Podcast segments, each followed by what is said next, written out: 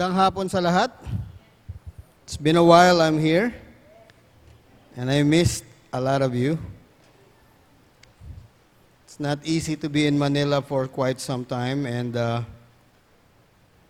it's really challenging just to be there. Lahat ng oras, lahat ng pagkakataon, lahat ng panahon. Everything when you're there seemingly is a challenge. Because we're so used to life here, right? Tama? So I brought my son there to tell him there's an opportunity there for him to work. He was given the chance, but he realized he want to seek back his heart here because I told him, okay, pagbigyan kita, just like a, a, a good dad, I just don't want to throw you out so that you may try your best. I want you to feel it and I want you to decide. So, di ba? Tinignan ko siya. Let him ride because there's an opportunity for him to work in a, in a government agency. And likewise, yun ang prayer namin kasi he's about to be uh, interviewed. And likewise, ulit, after that, he was called upon. Sabi niya, oh, malapit na ikaw interviewin. But he said, can I be interviewed back in Davao? Sabi nung taong kausap niya sa HR nung, nung, nung government camp, uh, uh, ano yan, financing institution, sabi niya, oh sige, if you want, you go, when, I, when we call you, you go to that government office in Davao, and we will have teleconference. I mean, you will face everybody in Manila on video. Okay, sabi ko, you, you ask them if there's really a- an open door and a heart that you could work here. Because likewise, I made him feel the life there. You go there, he lives with an aunt in QC, sa Quezon City, that's Project 3. No? Pag ahon mo ng Anonas, konti na lang kubaw na. So, that's one jeep ride, one minute lang, pwede mo lakarin, but that's two train rides, MRT2, MRT1, and then one more going to MOA because yung government office ando doon. So like a good parent, I went with him and four times we did what we call the dry run. We have to wake up at 4 a.m. or 4.30 the least. Be at the platform of MRT2 before 5.30. That means you have to eat, ride that train from Anonas to Recto, and then walk at least if you do it leisurely, that's 12 to 20 minutes. But I taught him to walk in 6 minutes flat. How do you walk without running? Sabi ko, life here is unlike Davao. Of course, we are on a way to being fast. Papunta na tayo doon. But life here is still iba pa rin eh, relaxed. Which is, pag titignan mo na, asal ka ba't relax? Pasalamat kayo. You go there, pag nasa Manila ka, mabagal ka, kulang na lang sikuhin ka, tsaka batukan ka nung nando sa likod mo kasi ang bagal mo eh. As you get out of that last station ng MRT2, you have to walk. If leisurely, you have to walk 12, 20 minutes max. So I told him, we can walk it between 5 to 6 minutes flat. That's Olympic record time. We have to get from here to the next train, which is Di Jose, and get off at Vito Cruz. From there, baba ka, mamili ka muna, gusto mag-apunan o mag-agahan, dahil ka pa kumakain, Von, kain ka doon sa McDonald's De La Salle University. Medyo social ng konti doon. Wow. Sarap may mga estudyante. Aga, di ba? Maaga rin yung mga estudyante. Then take several minutes, you ride that jeep going to CCP complex kasi yung government office na yon is andun lang sa Memoa. No, pag-ita ng CCP, Western Philippine Plaza at ng SM Mall of Asia. And we did the first run.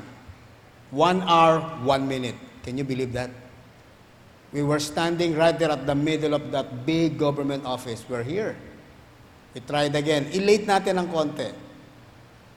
5.45. Dating kami doon, 1 hour and 30 minutes. So you life there, pag nag, nagtitrend ka, malate ka lang siguro, mga 5 minutes lang ng konti. Ang kaharap mo, thousands na sa crowd. And hindi pa yon, di ba? You have to work very hard, dedicated naman tong batang to. Get off at 5 from the office. Believe me, you cannot be from 5 from that office going back to Vito Cruz. Ibang klase yun. You'll, you'll take much traffic. So sabi ko, estimate ko, pagdating mo doon siguro mga 7, pinakamaaga, 8, nandun ka na sa bahay sa Quezon City. And then, from 8 to 4, that's just 8 hours. So you'll work your way out to tire yourself.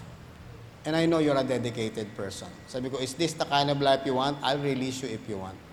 And it kind of like, why not pray? So pray with me that that door will open here. Because that government office is just next to us. It's GSIS. Sabi ko, pag dito ka napayagan, ayun, walang opening dad eh. Sa gobyerno, wala namang opening. Tama ba yan? Hindi sila nagtatawag tulad ng private corporation. Ano yan? Panyero yan eh. Bawa, anak ko si Bon. Mag-retire na ako. Si Bon na automatic doon. Ganun lagi, may cinch for people that are inside. Sabi ko, nobody will announce. But if you're gonna be interviewed here, be your best. Tell them that you wanna work here. And perhaps they'll rethink because they'll see something in you. Something to really, ano. It's like I have a great dream dad pa rin sa heart ko. I wanna do my master's here. Okay, you cannot do that in Manila. You wanna do your master's while working on weekends, you better be in Davao.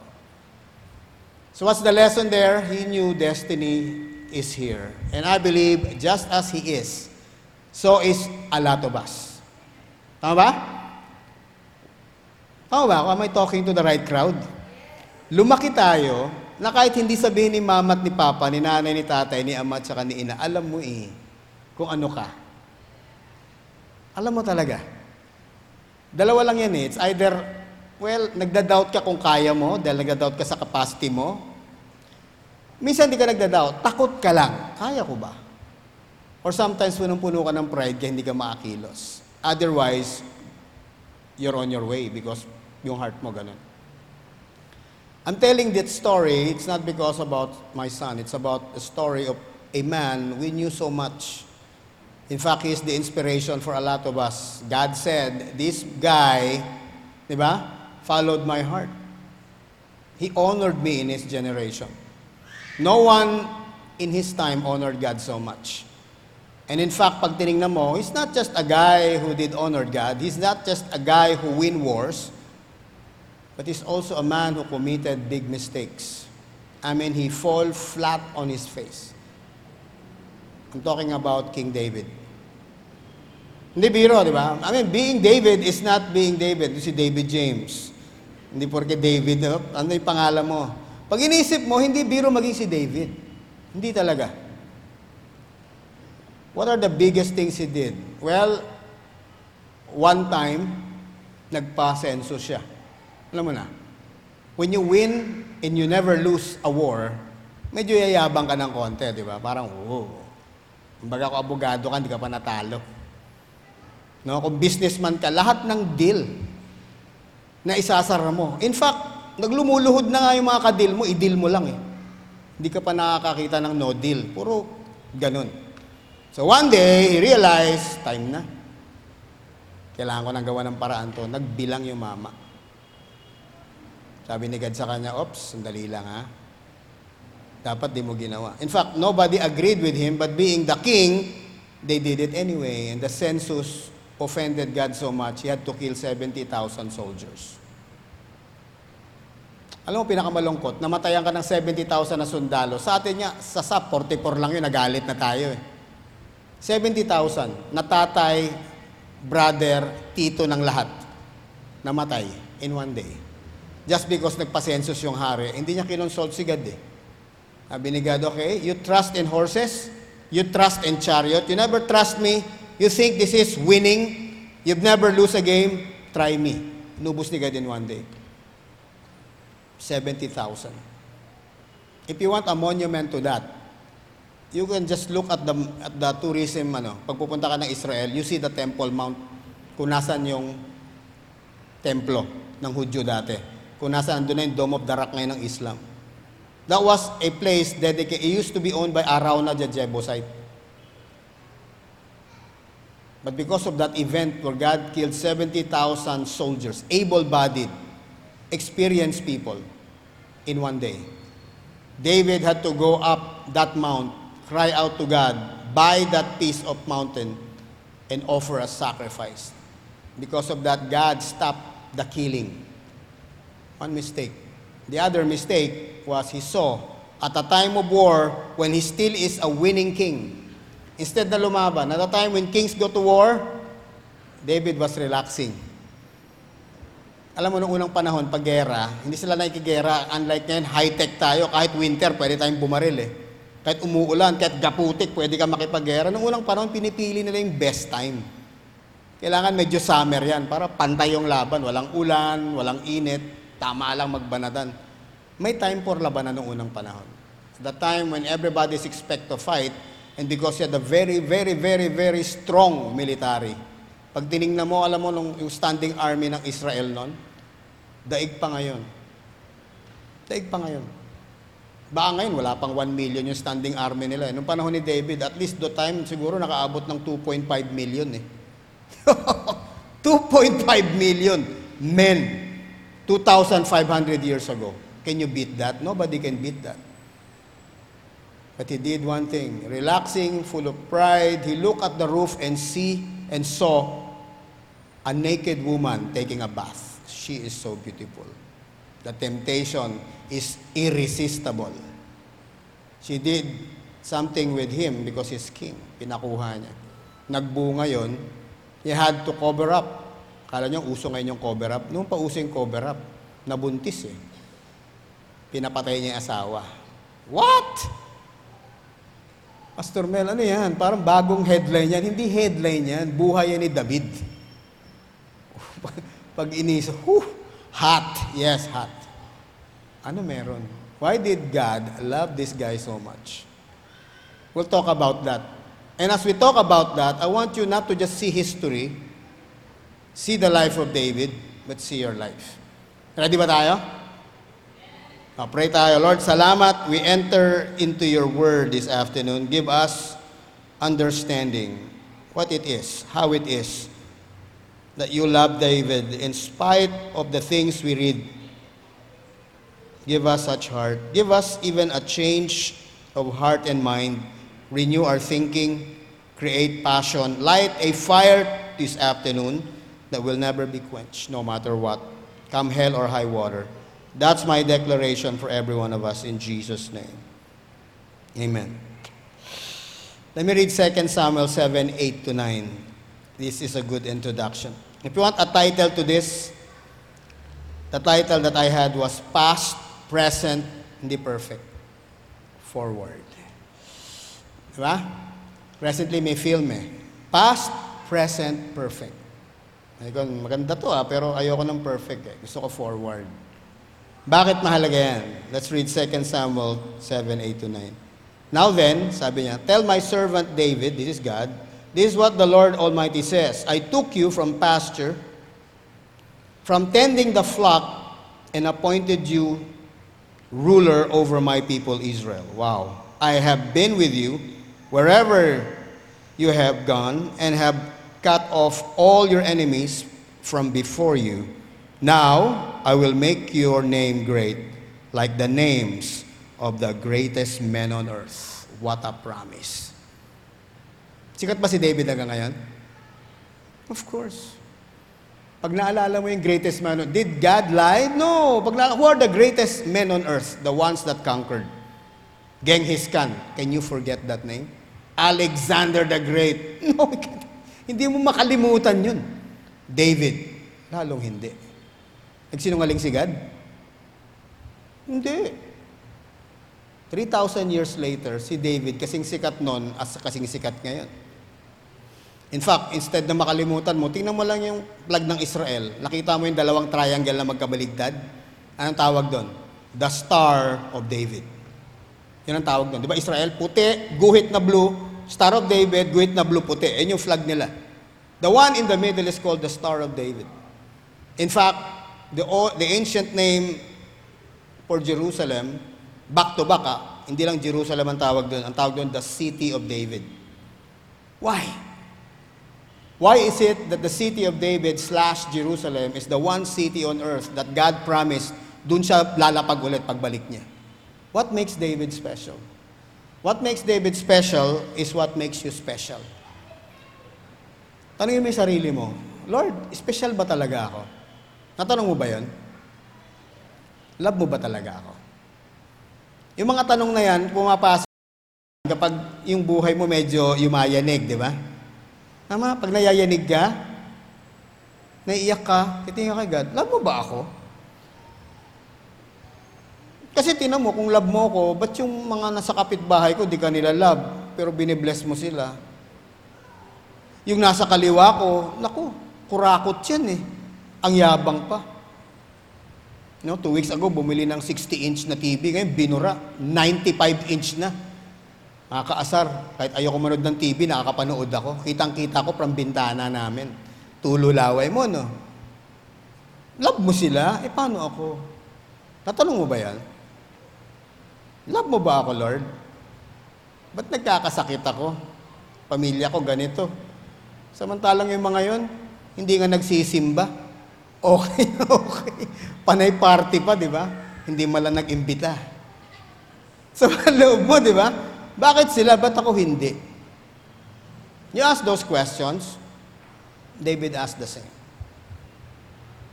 Na-realize nyo nung, nung nagkakatawagan na, di ba? Nalala mo nung nagkatawagan na?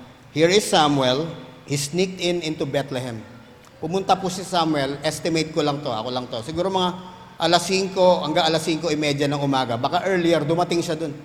Pagdating niya, nagulat lahat sila. Ah, si Samuel! Bakit? Si Samuel is like the king before Saul came. Of course, si Saul na yung king nun. He's also a prophet and a priest. Kinatakutan ka agad siya. Bakit? Si Samuel po, a week or days before pumunta ng Bethlehem, may nangyari kay Saul. Nag-away si, si Saul tsaka si Samuel. Bakit? Eh di ba sabi ni Lord, ubusin mo yung Amalekite. Inuubos nga ni Saul. Tinira naman niya si Agag, yung king. Ubusin mo pati cattle, donkeys. Ubusin. Walang ititira talaga. Nagtira. Diba? Sabi ni Lord, yan, oh, eh, ba't, ba't tinira mo yung king? Kasi nga pride ng isang king, nabuhayin yung king sa kabila para ipakita sa lahat, oh, talo, oh, tas apakan mo yung paa nun. Hmm. Diba? Before your men, before mo patayin, pinaglaruan niya pa eh. Sabi ni God, dapat pinatay mo na. Dapat pinatay mo na. You should have killed. Hindi niya ginawa. And then sabi niya, o ano yung naririnig kong mga iyakan ng baka? Di ba ang order, patayin? Why is there a lowing of cows? Ah, kasi we wanna offer that to the Lord. Wow. Ang sabi ni Samuel, you know what? Obedience is greater than sacrifice. God was so offended. Bakit? You never obeyed the command. You know why they feared Samuel that day? Samuel, so offended also by what Saul did, had done something that priest, dapat di ginagawa ng priest. Alam mo ginawa niya? Hindi pinatay ni Saul si Agag. Ang ginawa ni Samuel, siya yung kumatay kay Agag. Dapat din niya ginawa yun. Priest siya. eh. Dapat walang dugo sa kamay niya. He had to do it because he know that even if Saul killed Agag, it's already past the time. God is so offended. Kayo kaya, pagpunta ng isang propeta, priest, na nakarinig kay God, nakapapatay lang nung hari sa kabila, supposedly dapat din niya napatay, ano feeling mo welcoming? Alam mo, ang unang tanong nila, yung tanong pag nanood ka ng Toy Story, ano sabi ni Buzz Lightyear? I come in peace. Tinanong kagad siya na, Have you, do you come in peace? Akala nila uubusin sila ni Samuel. Eh. Yes. Sabi ni Samuel. Bakit? God told me to go here to anoint the next king. Huh? Okay lang. I mean, nagkamali ata ng kompas si God ah. But Bethlehem, there's nothing here worthy of being king. God told me to be here. So ito na ngayon. Nagkagulo na ng maaga yung kanilang taon. Dumating yung propeta eh. Parang si, si Samuel, parang presidente din yun eh. Before dumating si Saul. Ginagalang pa rin siya. So wala nagkagulo na. Handa silang breakfast, katay silang baka. Big time yun. Para sa isang katulad ni Samuel pumunta sa town mo, piyesta yun. Pero sabi niya, magpiyesta tayo ng tahimik. Kasi pag nalaman ni Saul na pumunta ako dito, nag-anoint ako ng king, papatayin kayong lahat nun. Shh!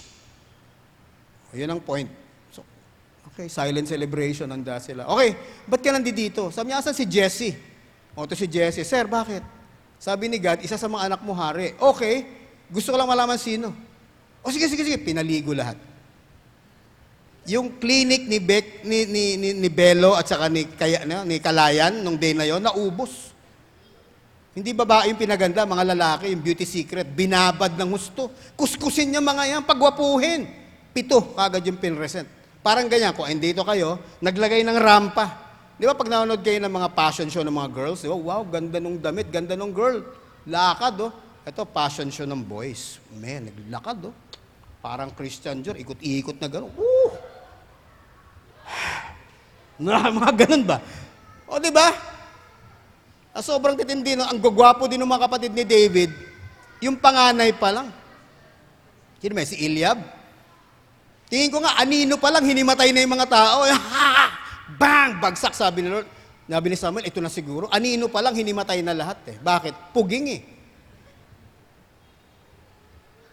Si Samuel, nakatirin sa puging. Bakit? Yung una niyang inanoint na king, si Saul, estimate height noon is between 6'8 ata o 6'9. Estimated lang ha.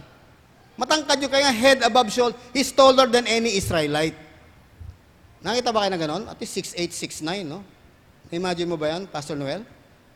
6'8, 6'9, tapos ilagay mo yung mukha ni Brad Pitt, tsaka ni Tom Cruise.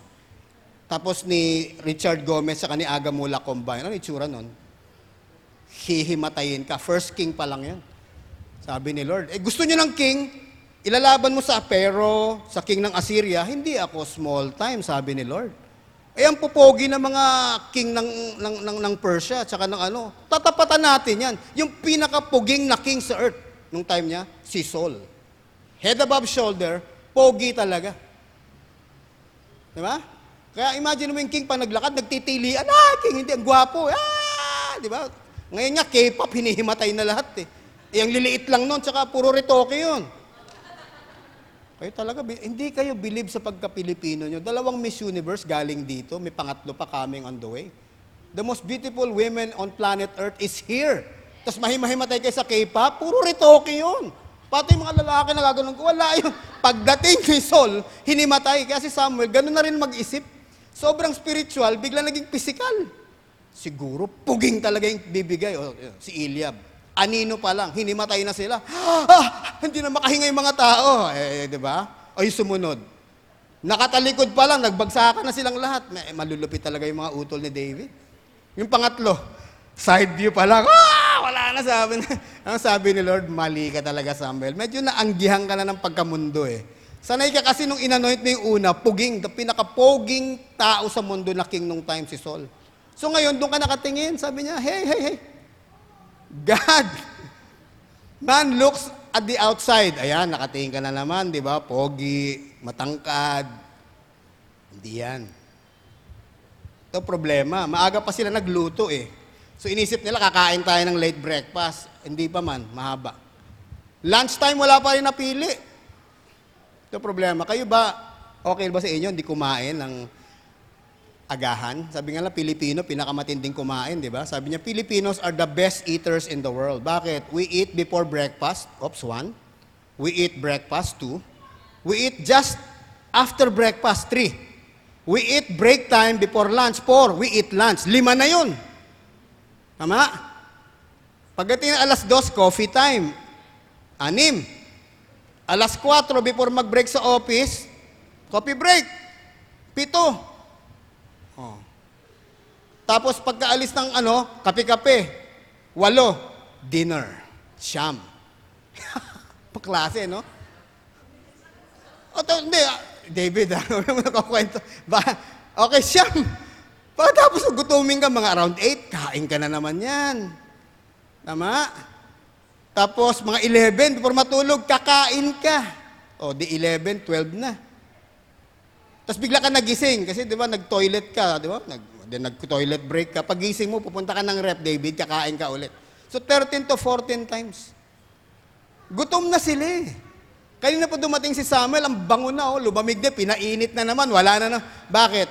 Kasi ito yung usapan. Pagkakain ng hari, unless dumating siya, Hindi tayo kakain. Anong purpose? I will anoint the next king of Israel. Ang haba ng mesa. Andun na yung pagkain. Kinuha na lang ulit, ininit ulit. Kinuha, ininit. Wala. Ano sabi ni Samuel? Teka, may problema tayo. May anak ka pa ba? Ay, nga pala. May pangwalo. Nakalimutan. Sino dito nakakalimutan lagi? Ha? Yung naalala lahat, naimbita lahat, tapos pag naiimbita, hindi ka kasama? Sounds familiar? Ah? Nung maliit ka pa, pag nabigyan yung mga kapatid mo, ay, sorry na lang, yung kay ate na lang, tsaka kay kuya na lang isuot mo kasi medyo nagtitipid tayo eh. Ang naisip mo, okay ah, pang ilang saling lahi na to. Yung suot ko, same, same. Di ba? Nakita ko, itsura ni kuya, suot niya. Si ate na isuot niya, si ano, pangatlo, ako yung bunso. Parang lahat sa retrato na isuot nilang, isuot ko pa rin. Bakit? Wala eh. Tama? Ang tawag doon, the insignificant others. Ang sakit, no? Others ka na, insignificant ka pa. So ito, o tatawa kayo? Baka isip, nangyari yan sa akin, o may kilala akong ganun. Familiar yun eh. Lagi may naiiwan. Yung ba excited? Guys, salamat, kakain na tayo. Oh, grabe. Oh. Ganun feeling ni David eh. 1, 2, 3, 4, 5, 6, 7, 8! Oh! Tama-tama, may upuan ako. Kasi, Hindi, kitata yan. Walo tayo eh. David, paraya na, bunso ka naman eh. Doon ka na lang sa little table mo sa kids church, doon ka kumain. Eh, malaki na ako eh. Hindi. May feeling na yon. Nag-excited siya lagi. So, nasanay na siya. Nalaman niya dumating si Samuel, sabi niya may bisita, bisita ni tatay. Alam niya, lumayo na siya. eh. Ang sabi niya, I took you from tending the sheep. Binasa natin kanina. Ang malungkot pag bunso ka, inutusan ni tatay si kuya, si kuya yung kasunod, yung kasunod, yung kasunod. Ikaw yung bunso, sa'yo idadrop yung pinakadulo. Hoy, sabi ni tatay, gawin mo yan. Ang problema yung aso, di mo mo, Hoy, shh, bantay, halika, gawin mo to, hindi mo mautusan yung aso. You end up, ah, o gawin mo na lang. So, what happened to him? Always the last guy, always the person forgotten. Nung marinig niya may special guest at guest ng lahat ng tatay niya, umalis na siya. Kasi FR siya yan, FR. Oh, come on, millennials. May kayo sumaganon, di ba? LOL, laugh out loud. Di ba? ATM, at the moment. Ano yung FR? Ah, di niya alam. Doon, kami, doon namin kayo talo, mga millennials. Nung time namin, meron, di ba? Meron sa aming MFEO. Ano yun? Made for each other. Ah, destiny, di ba? Ah, kala nyo kayo, mas astig. FR, ano yun? Feeling rejected. Ah, FR si David. Hindi na naman ako. Nagpakalayo, layo, layo, layo, layo. Habang naamoy niya pa yung ulam, malapit pa to. Lumayo na. E nagtawag. Asan yung pangwalo? Wala na, hindi lang makita. Da- David! Dave! Dave! David! Wala talaga. Umalis. Hindi man ako kasama dyan. Wala na, serious. Serious na talaga nahanapan to. Bakit? Gutom na lahat eh. Sabi ni Samuel, hindi ako upo hanggat di dumating yung susunod na hari. Hindi ako kakain kasi gano'n ang decorum eh. One day, pag napasama kayo sa mga astig na, mauupo si Duterte, ano, pag hindi ka di siya uupo, hindi ka upo. Hanggang di siya sumusubo, hindi ka susubo. Alam nga, mauna ka sa kanya. Eh, may bagong hari. There's a new kid in town. Kaya nga lang, missing in action. Hinanap. Na-imagine ko na, ang dami na nga bayo, kakay, dugudug, dugudug, dugudug, dugudug, dugudug. Andiyan na ba? Ah, wala pa dito, nasan dito? Ando sa dulo eh. Halos palubog ni araw. Gutom na, imagine mo, wala kang breakfast. Di ba? Ilang beses tayong kumakain before ano? Pang ilan na David yun? Pang siyam na kain na dapat. Hindi ka pa kumakain kahit sang subo. Gutom na lahat. Asan na ba yung lintak na David na yun? Ba't di ba nag... Andun na sa dulo, nagpakatago-tago na kasi naamoy niya. Naamoy ko na yung panghapunan na to. Ay, lala, tatago ako. Nakita siya finally. Dave, liga na. Bakit? Kain ka doon. Eh naman na, walang joke na ganyan. Hindi naman ako sinasama eh. Sumama ka.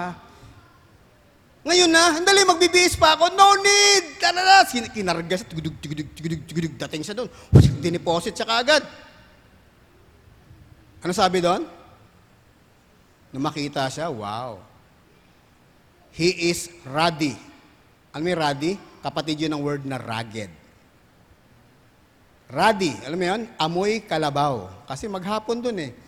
Oh, naamoy mo talaga, amoy bukid, oh. Pero no need, di mo kala esprehan ng Christian Dior at saka ng mga polo eh. Wala na eh. No need, di na pinaligo. Sabi sa Bible, he is ruddy but handsome. Pag anak ka ng Diyos, no matter how you, maganda ka at agwapo ka. In other words, ruggedly handsome. Ganon kalupit. Nakita siya, wow, ruggedly handsome. Oh, sabi ni Lord, ayan. Ayan yung next king. Finally, ayan na siya. Naging hari na siya. Why am I saying that? Because when we look at our life, one thing, one reason, kaya sinabi ko to lahat, lahat tayo may destiny. Lahat tayo may purpose. Walang tao na wala. Walang babae dito o lalaki na walang purpose. Wala dito nagkataon lang, walang dito biglang nakatagpo ka lang ng ganito. Wala. Nothing escapes God and walang aksidente. Let me repeat that ha. Walang aksidente. Alam ni Lord lahat. Lahat, lahat. Yung mabubuting bagay sa buhay mo, yung mababaho, yung mga ayaw mo nang banggitin, yung gusto mo nang kalimutan, alam niya lahat. Walang natago sa Kanya. I have three quick things to say. Kaya I said, the three things we must do to fulfill the plan of God and destiny for our lives. Number one, let me go fast to that. Let the Lord bury your past. Let the Lord bury your past. Sabi doon, stay in your past, miss your future. Maraming tao nabubuhay pa rin sa nakaraan.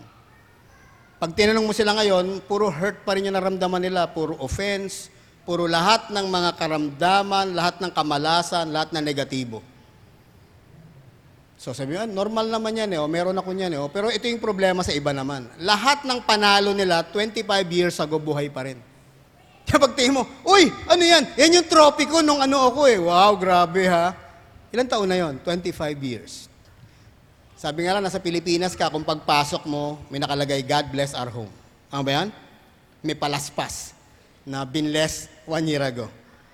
Nasa Pilipinas ka, kapag pagpasok mo, doon sa kainan, ando doon yung itsura ng Last Supper, tapos sa kaliwa may tinidor, sa kanan may malaking kutsara.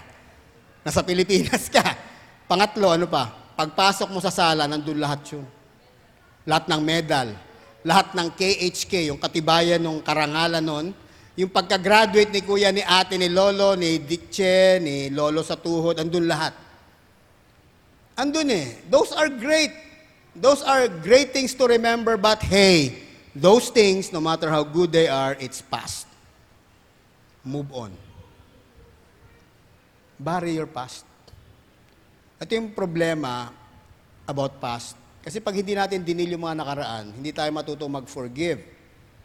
Hindi tayo matutong iwanan na lang kahit anong gaano kasakit yun. I-release mo na lang yung mga tao. Yung tali, no, nasa iyo pa rin eh. Akala kasi ng iba, hindi, pupunta ako Amerika, makalimutan ko na rin yung offense na yun. Believe me, hanggang Amerika yung offense ando dun. Because mahaba yan. Mas matindi pa sa cable wire yan eh. Naapektuhan ka pa rin because you refuse. Then those things stay with you. Kaya sabi dito, if you stay in your past, you'll never reach your future. The greatest obstacle and stumbling block to our life is not the good or the bad that happened to us. The greatest obstacle is the past. Humaharang yun. Let me tell you about burying.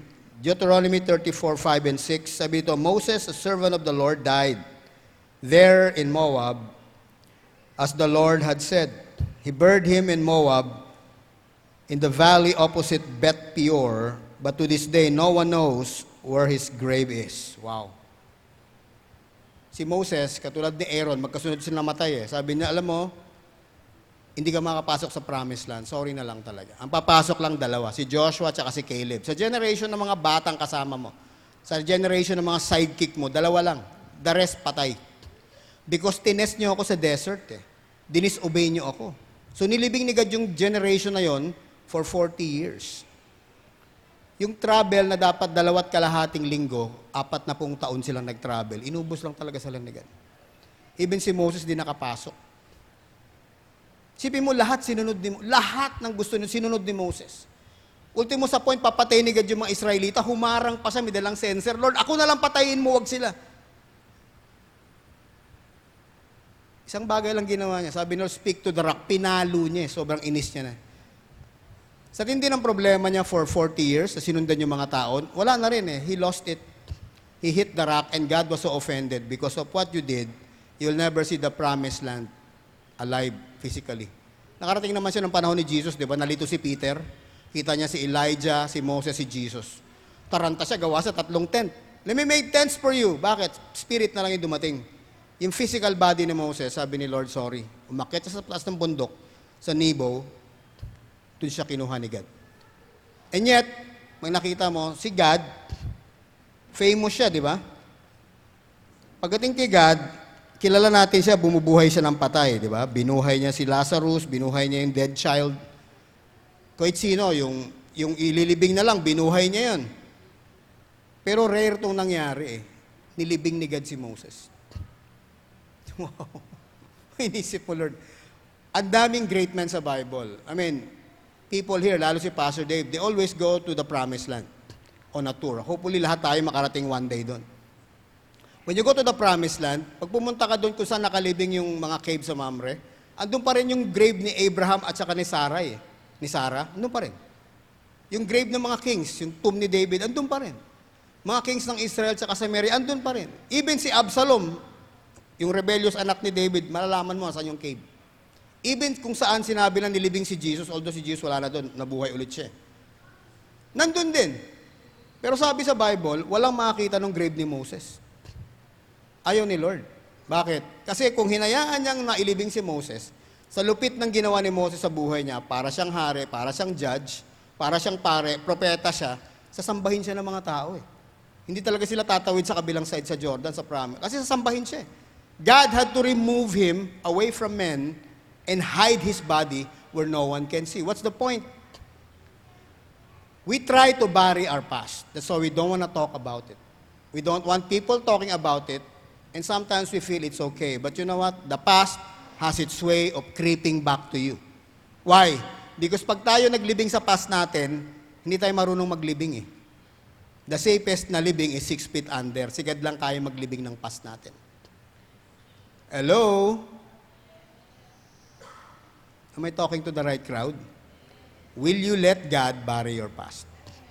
Aalis tayo ngayong hapon dito. Sabi mo, Lord, ano man yung nangyari sa nakaraan, hindi mo magandang isipin yung nangyari sa akin o ginawa ko. Maglilibing tayo ngayon. Ilibing mo na, Lord. Dahil pag ikaw ang nagpatawad at at libing, walang sino man makaalala. Because when you forgive, you totally forget. Hello? You know what? Kaya, di ba nag-invite kami lagi ng Destined for Honor? Kung sino pang hindi nakapunta doon, please join it the next time. Next time siguro natin November. You know what what's in Destined for Honor? It's a day, two days of really dealing with what's inside of you. Because no matter how we walk right with God, no matter how hard ang heart natin is right, the past has a way of coming back to you. And it's good to listen to those times. But you know what? Let me remind you, let God bury your past. You cannot bury your past. Because like, like I said, lalabas yun. Kaya long ago may pelikula, I know what you did last summer. Oh, paano mo alam? Akala ko ako lang. Akala mo lang. Di ba? Alam ng demonyo, ginawa mo yun eh. Alam din ni God. Kaya yung demonyo, dahil nahuli ka niya, i-remind niya yan. Woo! Grabe mag, mag-condemn yun. God never condemns, but He convicts you. Nasabi niya, libing mo na yun. We cannot go to the future. Even face your present. If you keep hanging on to the past, that's a dead thing. Whether anong gawin mo dyan, mangangamoy at mangangamoy sa buhay mo, ilibing mo na na. It will not do you any good. God prepared the next generation. That's why He had to bury the old one. Tandaan nyo ha, walang makita kay Moses, no marker, no burial grave. God took him away. And funny thing is, in Jude, isa lang ang chapter ng Jude, no? in Jude 9, it says there, But even the archangel Michael, when he was disputing with the devil about the body of Moses, did not himself dare to condemn him for slander, but said, The Lord rebuke you. Imagine mo, nung mamatay na si Moses, kinuha na siya ni Lord, took his life, dumating yung dalawang pinaka-greatest na magkaaway sa mundo aside from God and Satan. Yung dalawang magkarebal na archangel, bumaba. Di ba?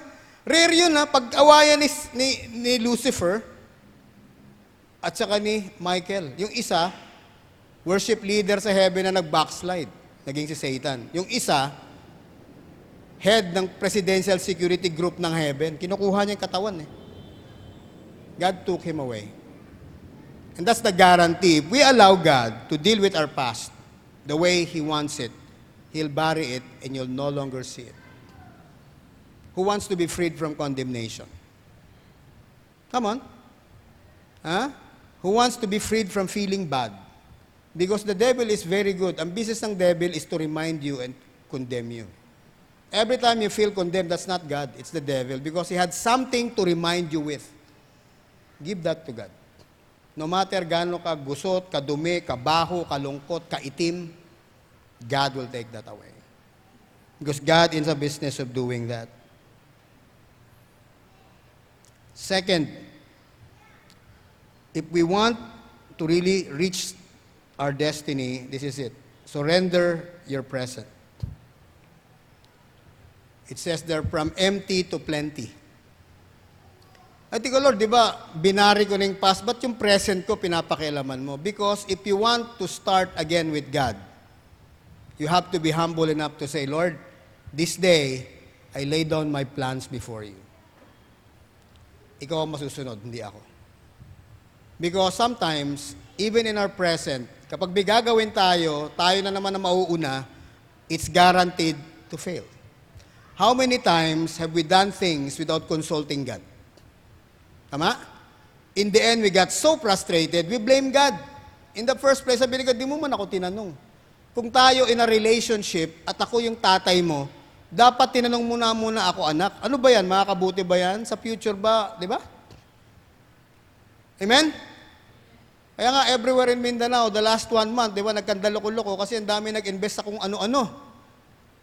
Ayoko nang banggitin kung ano-ano yon Because doon lagi nakakompute eh. Pag ito, mm, yun na.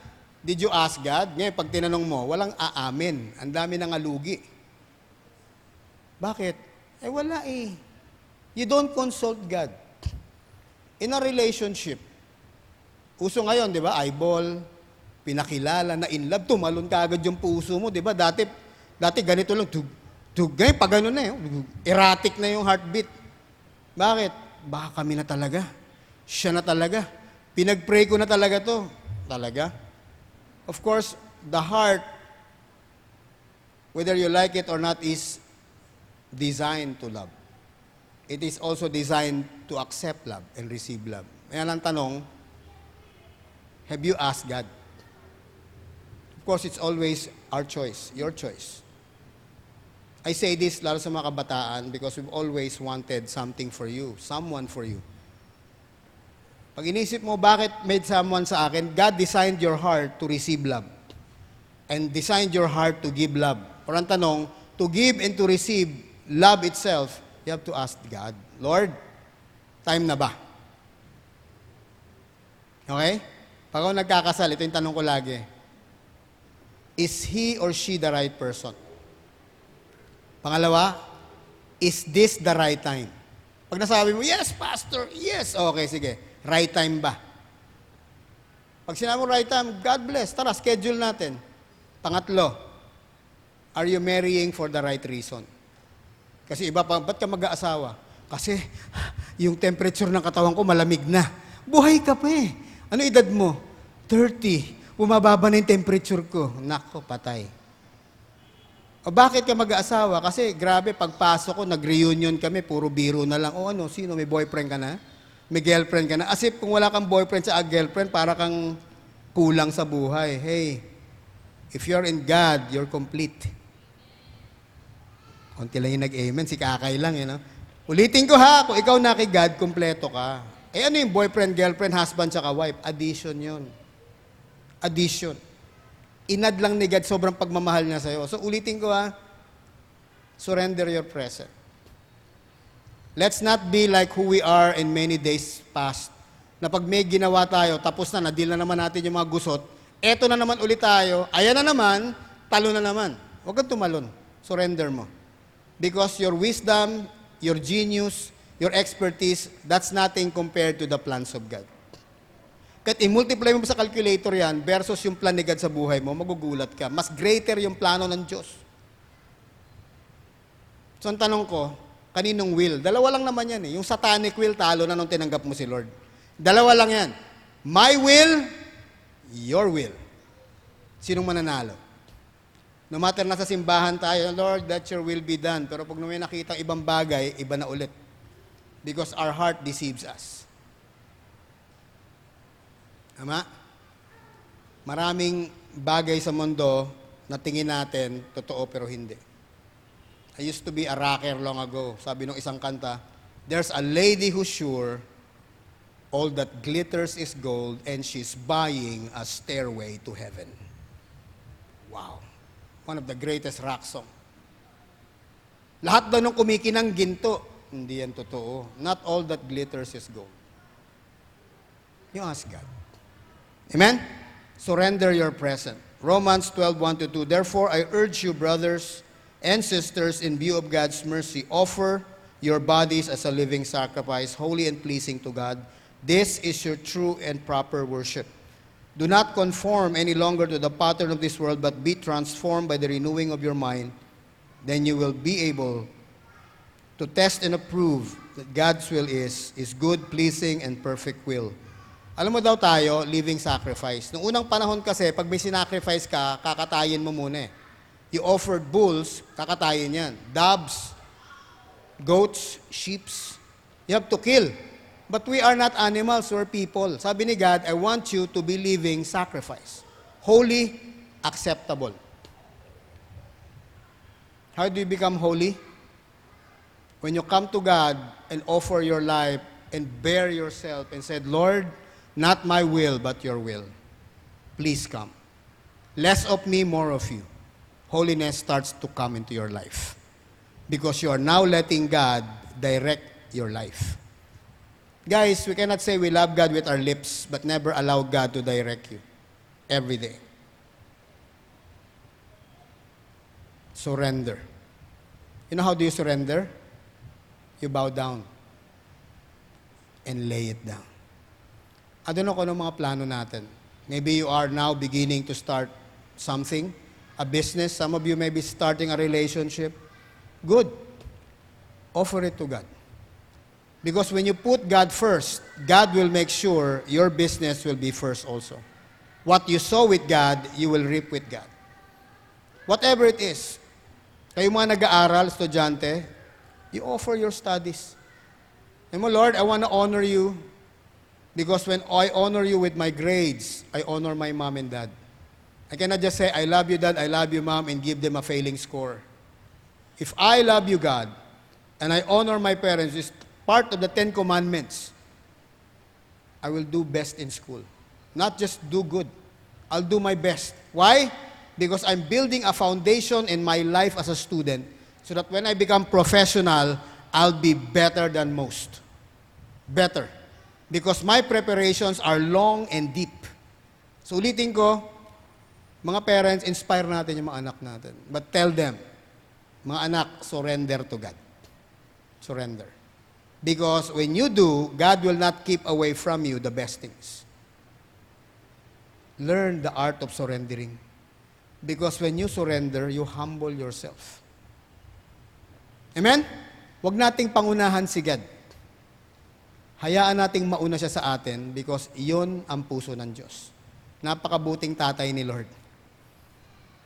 Pag tinatanong mo, Lord, ba't nahuhuli pa rin yung blessing ko? Tingnan mo ngayon yung character level mo. Kasi pag yung character level mo, nakita ni God time na, magugulat ka kung paano i-release yung blessing sa'yo. Huwag mong tanungin, ba't ang tagal? Tingnan mo yung sarili mo, ba't tumatagal? Kasi nga, alam ni God, pag nirelease niya ngayon, may stumble ka lang din, mas marami masasaktang tao. Because your life will not only affect you, it affects your family, it affects your friends, it affects other people who's mostly not connected with you because no man lives alone. No man is an island. Kaya kumakanta tayo sa simbahan, di ba? Walang sino man ang nabubuhay para sa sarili lamang. Naalala niyo yan? Walang sinuman na para sa sarili lamang. Realize that? Even in church, you sing that. You cannot be by yourself. Your life affects people. So you try to do it in rebellious manner, you realize ang balik nun, hindi lang sa'yo. Lahat masasaktan. So before we do things, surrender your present. Kahit pili mo, galing-galing mo na, surrender mo pa rin. Kahit piling mo yung deal na yan, magpupush through, grabe, surrender mo pa rin. Kasi kung akala mo, ito yung amount, ah Lord, pag ito, limang milyon, sabi ni God, anak, ang naghihintay ko para sa'yo, 100, masaya ka na sa 5. ha? Surrender mo. Because pag ako natuwa sa'yo, magugulat ka.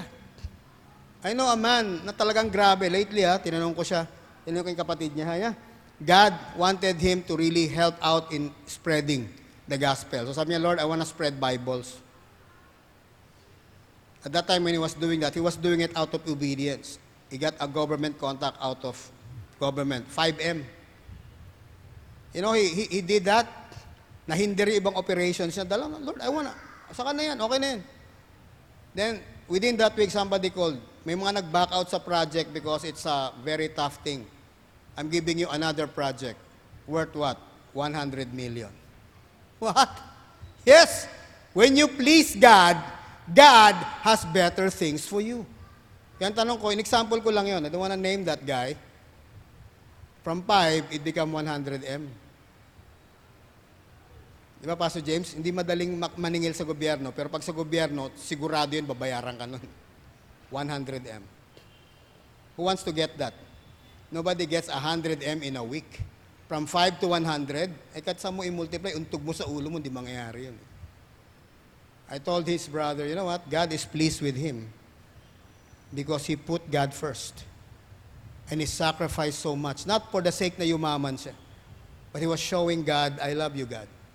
And the more you bless me, the more I'll serve you. Not because I want your blessing. I want to honor you. Why are we surrendering our present? Because you want to honor God.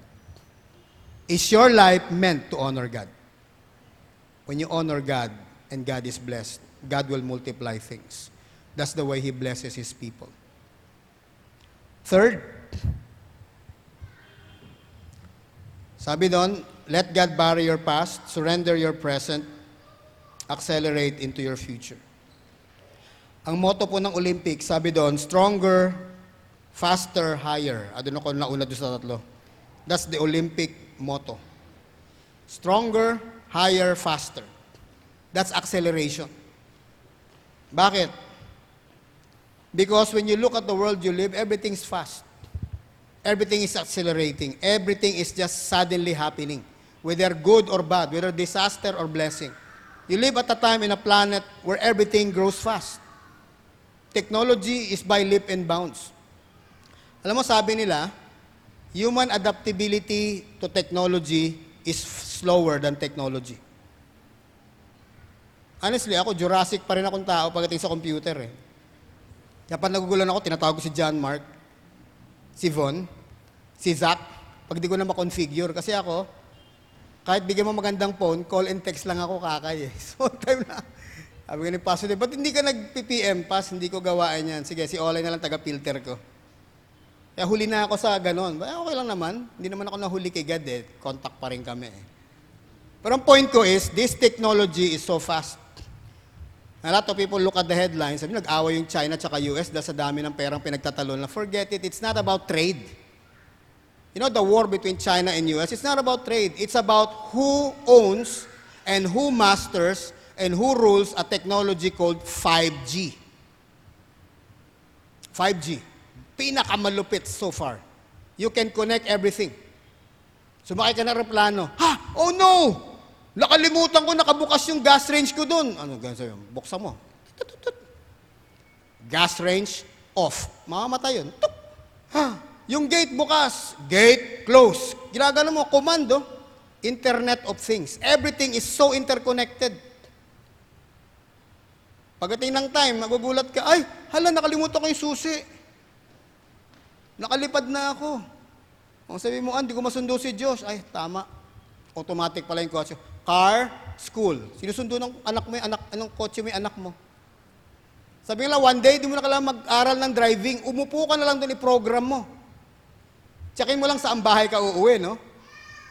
Kung binata ka dito, manliligaw ka kay Ana, pumunta ka kay Lorna, patay, di ba? Pinrogram mo eh. Everything's programmable. That's 5G. That's the reason why the world is at war. Whoever holds that will be the most powerful nation in the world. Money only follows. Everything so fast that the adaptability of people is so slow compared to the machine. Kaya mga pinanood mong pelikula doon, di ba? Yung Terminator, totoo na yun. Everything's fast. You go to Tokyo 2020, ang mag assist sa'yo, robot. What? Yes, mas magaling pa yung robot mag-English kaysa Hapon. Tama? Christian, pagpunta mo doon, kakantahan, Domo aregato, mister, roboto, tomo pono. O ba, gano'n, no? Parang kanta to, ah. Domo aregato, mister, roboto. Gano'n. Kusunduin ka ng mga robot sa airport. Thank you, thank you. Uy, robot! Yes! Mas matalino pa yung robot sa mga hapon, di ba? Magturo ka ng hapon na English, ang tagal. Pinrogram sa robot eh. Pag tinanong mo, sasagutin ka. Ba, napunta kayo ni Lian Charlene doon. Hala, nawala tayo. Di ba? Magsalita ka Pilipino, unsao mo ni pag-English, ha? O, magulat ka, sinagot ka ng robot, Bisaya. Ayaw ka tibali kay, kay balon ako asa ka manaog. Ug Bisaya man day ka. O, di ba? Unsay gusto nimo? Di ba? Hiligay nun. Di ba? Bisayang dako o dinabaw. Aba, gulat ka, oh. Programmable. Everything is there. Believe me, 2020, you'll realize the machines are wiser than humans. Acceleration. That's your future. You look at the richest man on earth, si Elon Musk yung gumawa ng electric car, yung Tesla, Tesla di ba? He's into space exploration, SpaceX. Gagawa siya ng reusable rocket para makarating kung saan saan. Space Station, Moon, Mars, Pluto, Jupiter, ayun na. Lalabas na tayo. Yung may-ari ng Amazon, si Bezos, may bago siya, Blue Horizon. Anong goal niya? Magtatayo ako ng human colony sa moon. Wow! Can you believe that? In less than 10 to 15 years, pwede na tayo mapunta ng moon. Kailangan may million ka lang an. Bayad ka. Pinakahuli si, si Branson. May-ari siya ng aeroplano, Virgin Airlines. Meron siya, Virgin Galactic. Gumawa siya ng, ng space tourism. Pwede ka sumakay ng aeroplano sa taas. Halos pwede mo na hipuin yung moon sa taas, pero tourist ka. Why are everything so fast? Because God is accelerating lives. In example ko, alam meron sa mundo. Everything in church will be fast. Everything in your life will be fast. Why? Itong kwentong to, narinig ko to kay Pastor Dave. And I want to read this verse for us. Okay? This is Acts 8:39 to 40. It says here, when they came out of the water, the Spirit of the Lord suddenly took Philip away. The eunuch did not see him again, but he went on his way rejoicing. Philip, however, appeared at Azotus and traveled about, preaching the gospel in all towns until he reached Caesarea. And according to Pastor Dave, yung layo ng Azotus kung nasan si Philip sa kayong eunuch is a considerable distance. Hindi ka pwedeng mag-travel ganun. Pero may nangyari nung time, panahon pa ni Jesus. Ano nangyari? Na-teleport si Philip. Ewan ko pa paano yun. Kasi nakita ko nung bata ako, ang gumagawa nun si Star Trek, di ba? Pupunta sila sa ano, beam me up, Scotty. Pshung! Nawala. Nilipat doon. This is actually happened in the New Testament. God accelerated this work by transferring Philip the evangelist from a place into another place, long, long, long walk, long ride. Andun na siya. In an instant. What am I saying? Why is God wanting to accelerate our lives? Guys, because He has plans. He wants to speed up and create a momentum so that we can pursue our destiny in life. Ang tanong ko lang, kapag gusto mo mag-momentum, ayaw mong dumaan sa kalsada na punong-puno ng hump. Tama?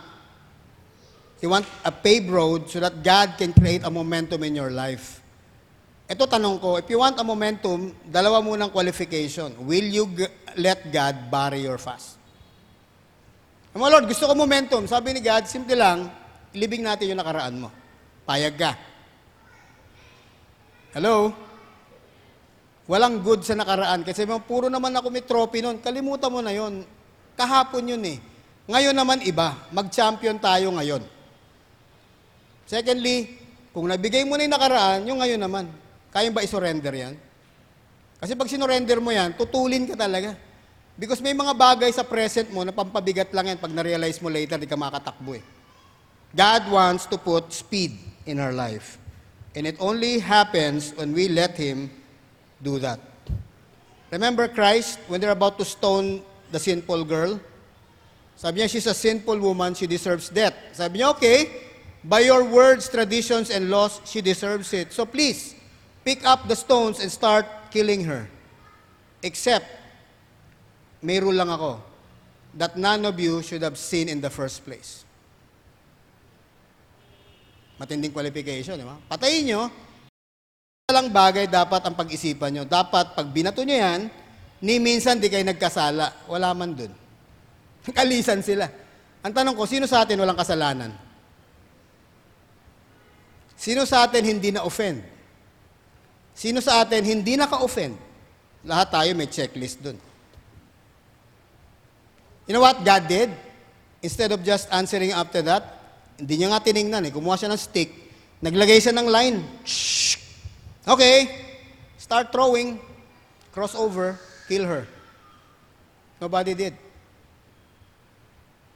Before we finish this afternoon, I want to tell you, allow God, let's allow God to put a line in this altar and cross. Because yung iniiyak-iyak nyo at saka yung kinaasaran nyo ba't hindi dumating, dalawa requirement doon. Hayaan mo ilibing ni God kung ano man yung bagay na humihinder sa'yo, anumang bagay na masakit sa puso mo at nakakasakit pa rin sa'yo. Anong bagay na sobrang dilim, ayaw mong pag-usapan, sobrang baho, kahit anong takip mo, umaamoy. Let God deal with that. Because you cannot deal with that. Only God can make the crooked straight, says the, the Bible. Surrender what's here so you can start fresh. Guys, accelerate. Yung ba goal natin? Ha? Nasabi mo, Lord, mid-year na, oh, July na, half year na, huwag ka mag-alala. Kahit ngayon ka mag-momentum kahit kalahati, pag sinunod mo si God, mas lamang ka pa kaysa nagsimula ka noong January. Bakit? Kasi pag takbo mo ngayon, wala na yung mga nakadagan sa'yo. Ah! Pag takbo mo pa, oh, bold record. Because sometimes we look around, ba't gano'n, mas matulin siya sa akin, paras lang kami. Ba't eto, nauuna pa sa akin, eh, mas magaling ako dyan. Tanongin mo sarili mo. Maybe, sila, dinil na nila. Wala nang karga. Tumakbo na eh. Nahuhuli tayo kasi ang dami nating issue. Hello? Amen?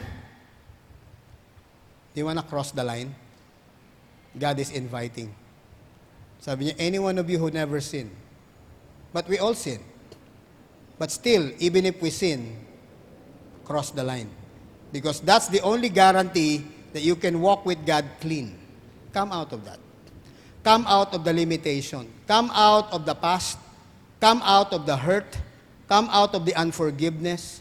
Come out of any wrong thinking. Come out of the offense and walk into the new day.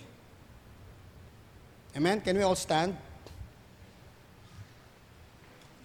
Before tayo tumayo, I'll give you the final verse. Nakakatuwa dito. Alam mo sabi dito? 2 Samuel 7:18. As we all stand, you can read that. It says, Then King David went in and sat before the Lord. Galing ano? He went in, sat before the Lord. Ito, nakatayo tayo before the Lord. Ito tanong niya, Who am I, sovereign Lord? What is my family that you have brought me this far? Wow. Ano sabi ni God nung umpisa? I brought you from, di ba, taking care of the flock to be ruler over my people. Ito nga yung tanong niya, response niya, Who am I? What is my family that you brought me this far? You wanna go far? Hello? Ha? Di ba sabi doon? You wanna go a good distance? You wanna go fast? But yet, kahit fast ka, walang nangyari, go alone. You wanna go far? Go together. We are created with families. Can you hold hands with families? If may kapamilya ka dyan, katabi, kaibigan, hawakan mo yung kamay. Sabi nila, life is a journey. Tama? Hello? Mahirap mag-journey ng ikaw lang. Kasi pag nadapa ka, sinong mag... Di ba? So when you fall, who will pick you up? We're in this journey together. And as we cross the line, we will cross the line together. Kung kayo pamilya, tatay, nanay, nanay, anak, tandaan nyo to ha, ang accountability malalim kasi pamilya kayo. Sabi sa Bible, God puts the lonely in families. He wants to deal with loneliness and frustration. He calls family. You are family. Let's cross together. Amen? Let's be accountable. Walang iwanan. Mga magulang, paalala lang sa mga anak, tama na yung sobrang sermon ha.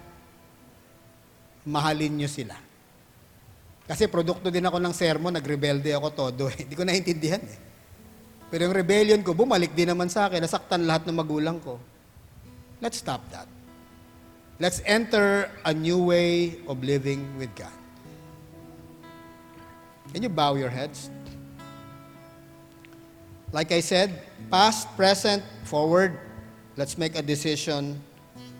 I wrote here, yesterday is gone, today is here, tomorrow is just one step away. One step away. Can you close your eyes? Put your hands in your heart. And your other hand, hold that person next because kapamilya mo yan, kaibigan mo yan. Kapatid mo yan kay Lord.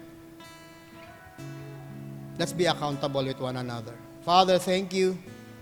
You draw a line in the sand. For those that tried to condemn, they were so shocked. So shocked. They can't even throw a stone. Can I request, can we sing this song? I just, God put this in my heart. If you know this song, before I finish this prayer, let's sing it in worship. Let me start it. Alam ko magaling naman yung musician natin. Let's do it. All that I am, all that I have, I lay them down before you, O Lord. All my regrets, all my acclaim, the joy and the pain. I'm making them yours. Sing it to God. Lord, I offer my life to you. Everything I've been Use it for your glory. Lord, I offer my days to you lifting my praise to you as a pleasing sacrifice. Lord, I offer you my life. Things in the past, things yet unseen wishes and dreams that are yet to come true.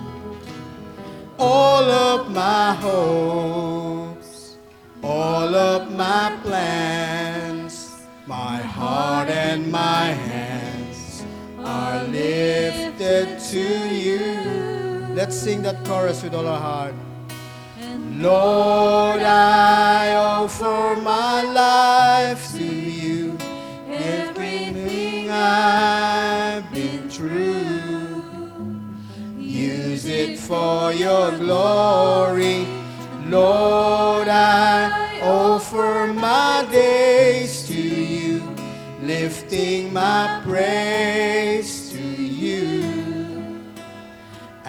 a pleasing sacrifice. Lord, I offer you my life. Oh God, thank you so much. Father, we are your people.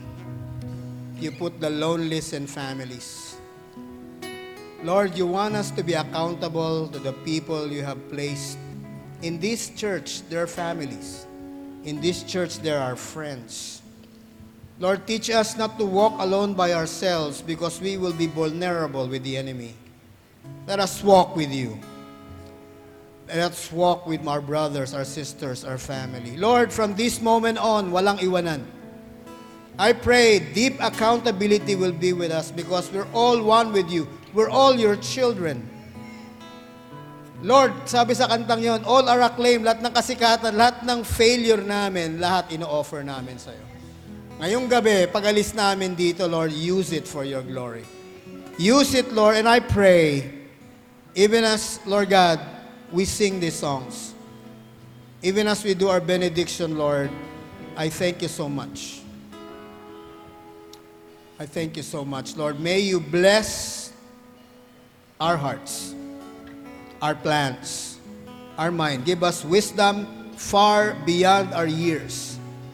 Give us heart full of thankfulness and gladness. Give us heart that honors and worship. Give us hearts full of joy in everywhere we go, no matter how high and how low. Give us the patience, Lord, the faith that can move mountains. Give us the love to worship you. The love to love people, Lord, our families, strangers that we meet. Give us lips to honor you, lips of blessings, lips of affirmation, lips of life. That whenever we speak to someone this week, we will decree and declare your life, your grace, your presence, your blessing, your anointing, your joy. Because it's all here and we receive it. Lord, open wide opportunities for us. Roll the red carpet. Lord, when you open doors, no one can shut. The doors that are not for us, close it that even our, our enemy, Satan, will not be able to, to open it. And I lift up to you, everyone. Give us divine health, divine peace, Lord, divine joy, divine protection. Lord, divine wisdom and divine favor. Whatever we touch, multiply it 100 times, Lord. 30, 60, 100. Lord, give your people favor. Give us the respite, Lord. Starting this week, fresh anointing, Lord.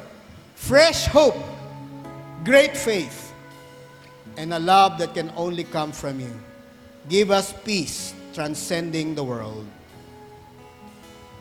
We honor you in Jesus' name. Amen.